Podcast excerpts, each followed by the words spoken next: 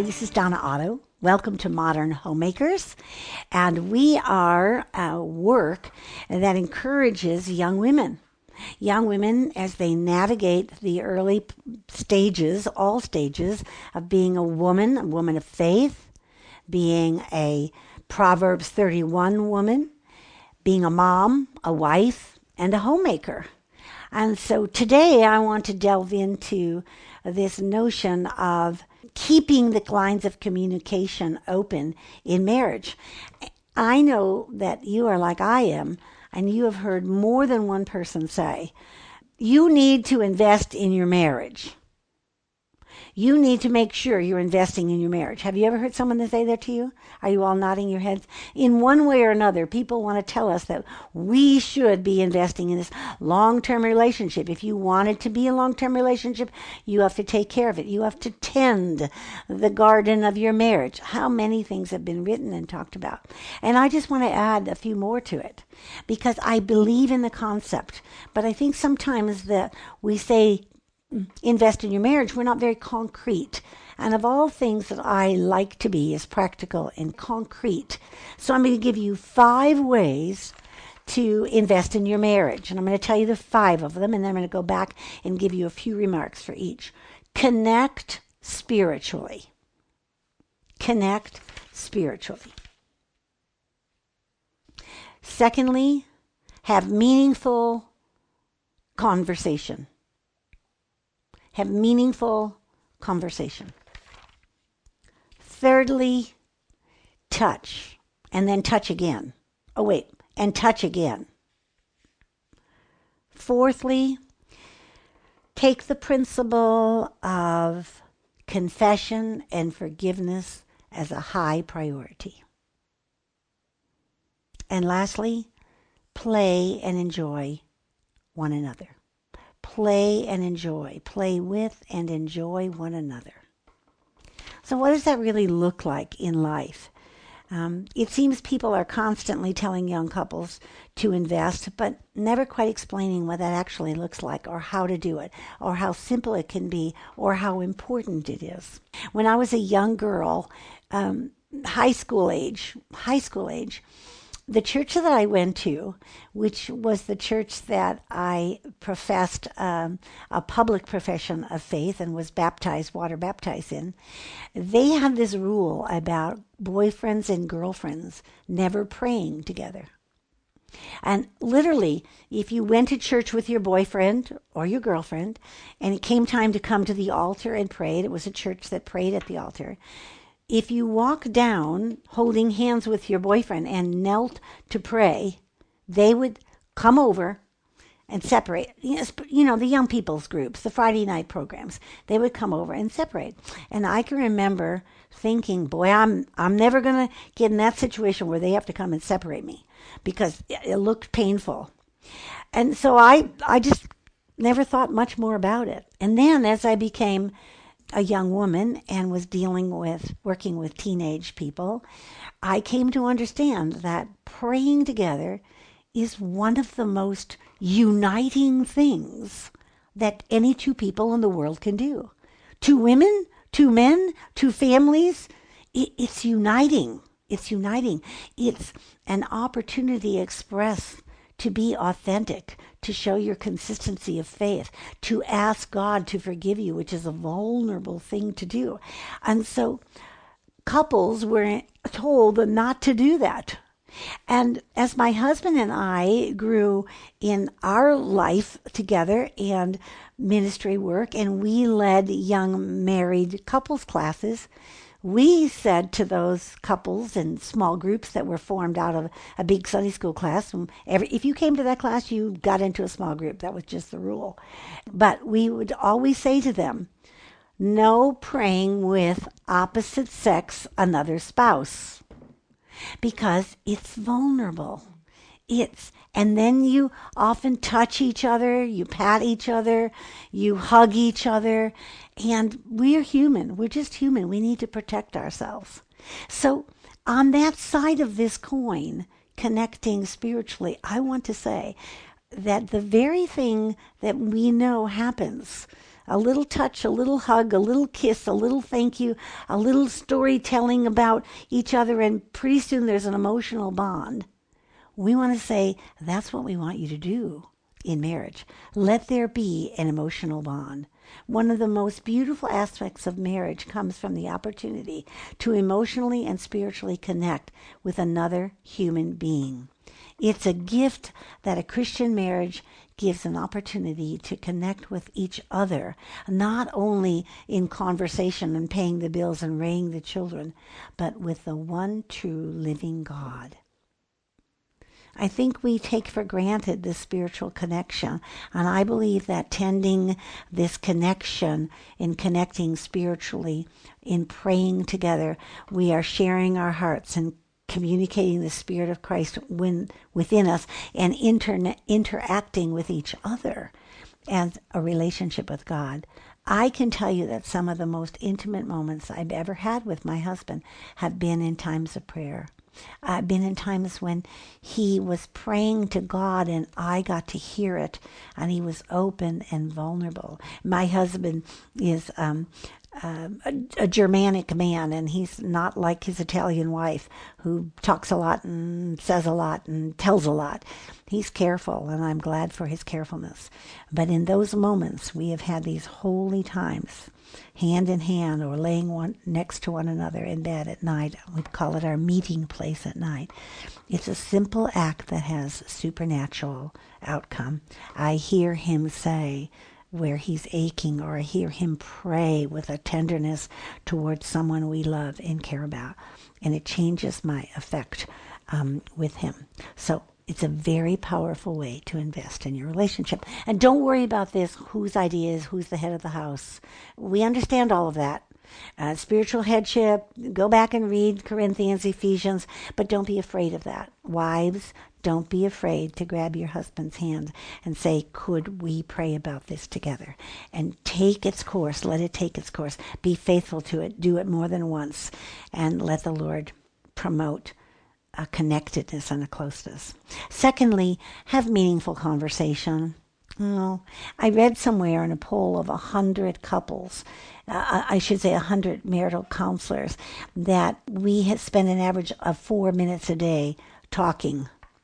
Four minutes a day in active, meaningful conversation. Wow. And I want that marriage to last for 60 years or 75 years, and I'm giving him four minutes a day. You know, that doesn't compute at any level. So let that conversation be meaningful. Uh, there are three kinds of conversation facts, which are the most superficial, I went to work today. I went to school today. I ate peanut butter and jelly for lunch today. The second is followed by opinions and idea. I don't happen to like that candidate for the presidential election. That's more meaningful than a fact, but the most meaningful are the ideas that we share at the deepest level, our feelings and our emotions with one another. I felt this way when this happened to me. I I found that to be a meaningful experience. I realized that it connected me to something that was much deeper and much greater. And that isn't as easily done.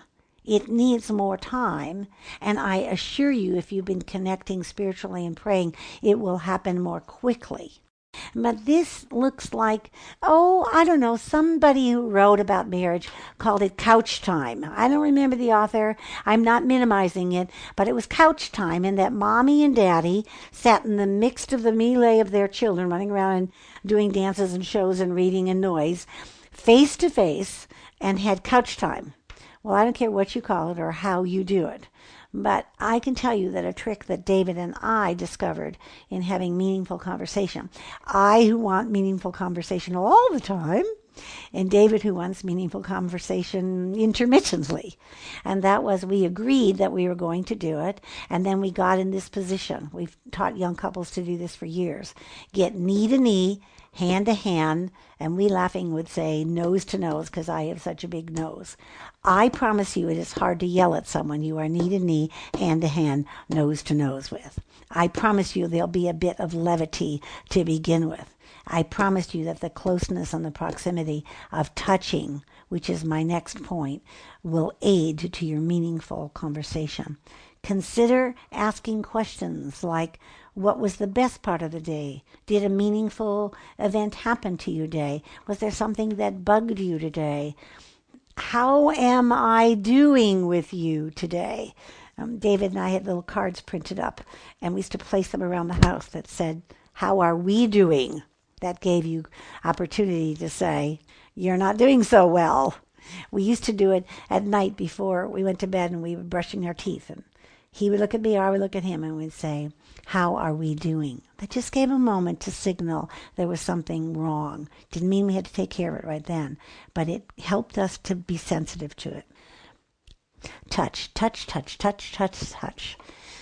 Could I be really bold and say, women and men, don't touch with the idea that there'll be sex? Touch is, first of all, there are 5 million sensors in your hand, and those sensors communicate worlds of intention to the person that we are touching. I, I've talked about this in raising children. Boys at some point don't want to be touched. They don't want to be hugged. They don't want to be kissed. They don't want to be patted. Mm, but all of us want to be touched. And the safest place is your elbow to the top of your shoulder. You can touch a boy there anytime, anywhere and get your touching sensors in without making him say, Oh, mom. Physical touch conveys to your spouse that you notice them, that you desire them, that you want to be near them. I understand that most couples have their own unique way of holding hands. Do you? Is there a certain way your husband grabs your hand or you grab his hand? Is it entwined? Is it one thumb up? Is it one thumb down? Is it grasped? Most couples have it. Um, do it more often acknowledge as you're doing it how much it means to you. Maybe your husband likes a back rub or a scratch, and maybe you say, Come sit next to me while we're watching a TV show, and take that time for touching.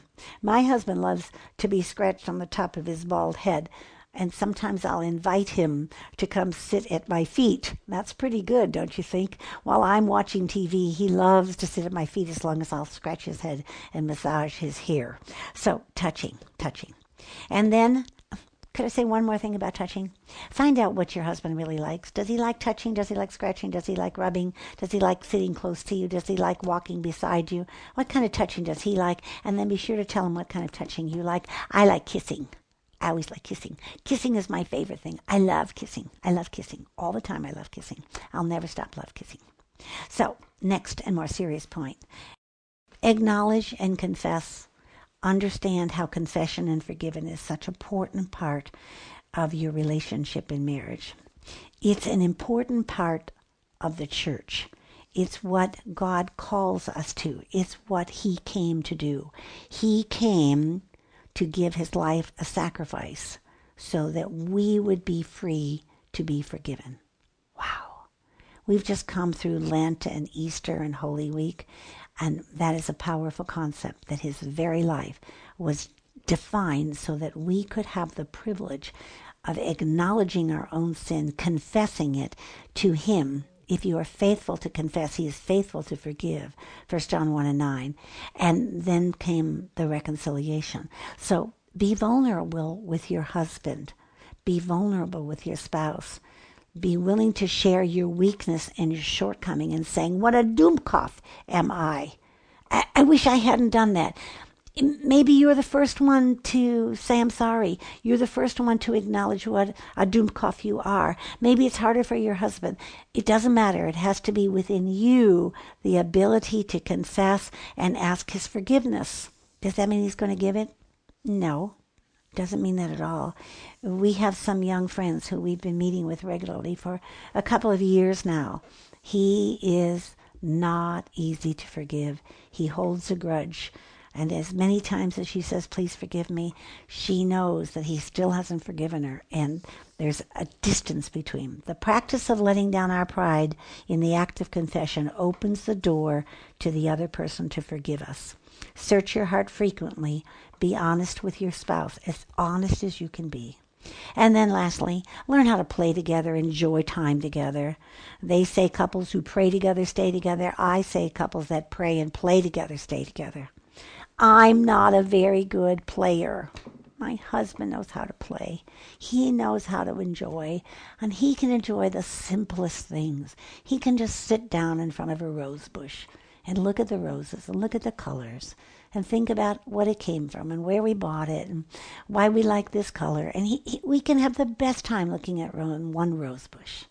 Uh, we can have the best time playing cards. We love to play cards. We play cards everywhere. We play cards on the airport, on the plane, in our bed, on holidays, at the table. We love to play cards. We know so many card games. And and we can do that. And sometimes when there's tension between us, one or the other will say, How about some cards? That's kind of a buzzword for let's play together.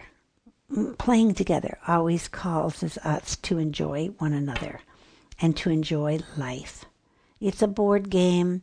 It's going out for a fun dinner. It's taking a hike. It's going, my husband and I love to go to the library together. It's packing a lunch. It's cooking a meal. My husband is actually learning to be in the kitchen with me, and I consider it fun. And we now have some recipes that he considers fun. So look for things that are fun, things that are playful. And as I said a few days ago, it's okay if there's a clutter that arises in your house because you've been playing together. Remember these five things. Take them in small part. Find one that you think is more important to you and practice it more faithfully. Maybe write them down in the front of your Bible and continue to look for ways to connect spiritually, to have meaningful conversation, to touch, touch, touch, touch, to practice acknowledging and confessing and forgiving one another, and to play and enjoy each other. We are modern homemakers. Thank you for joining us. Remember, the common begin and the uncommon finish. Go out and make it a very uncommon day of good marriaging.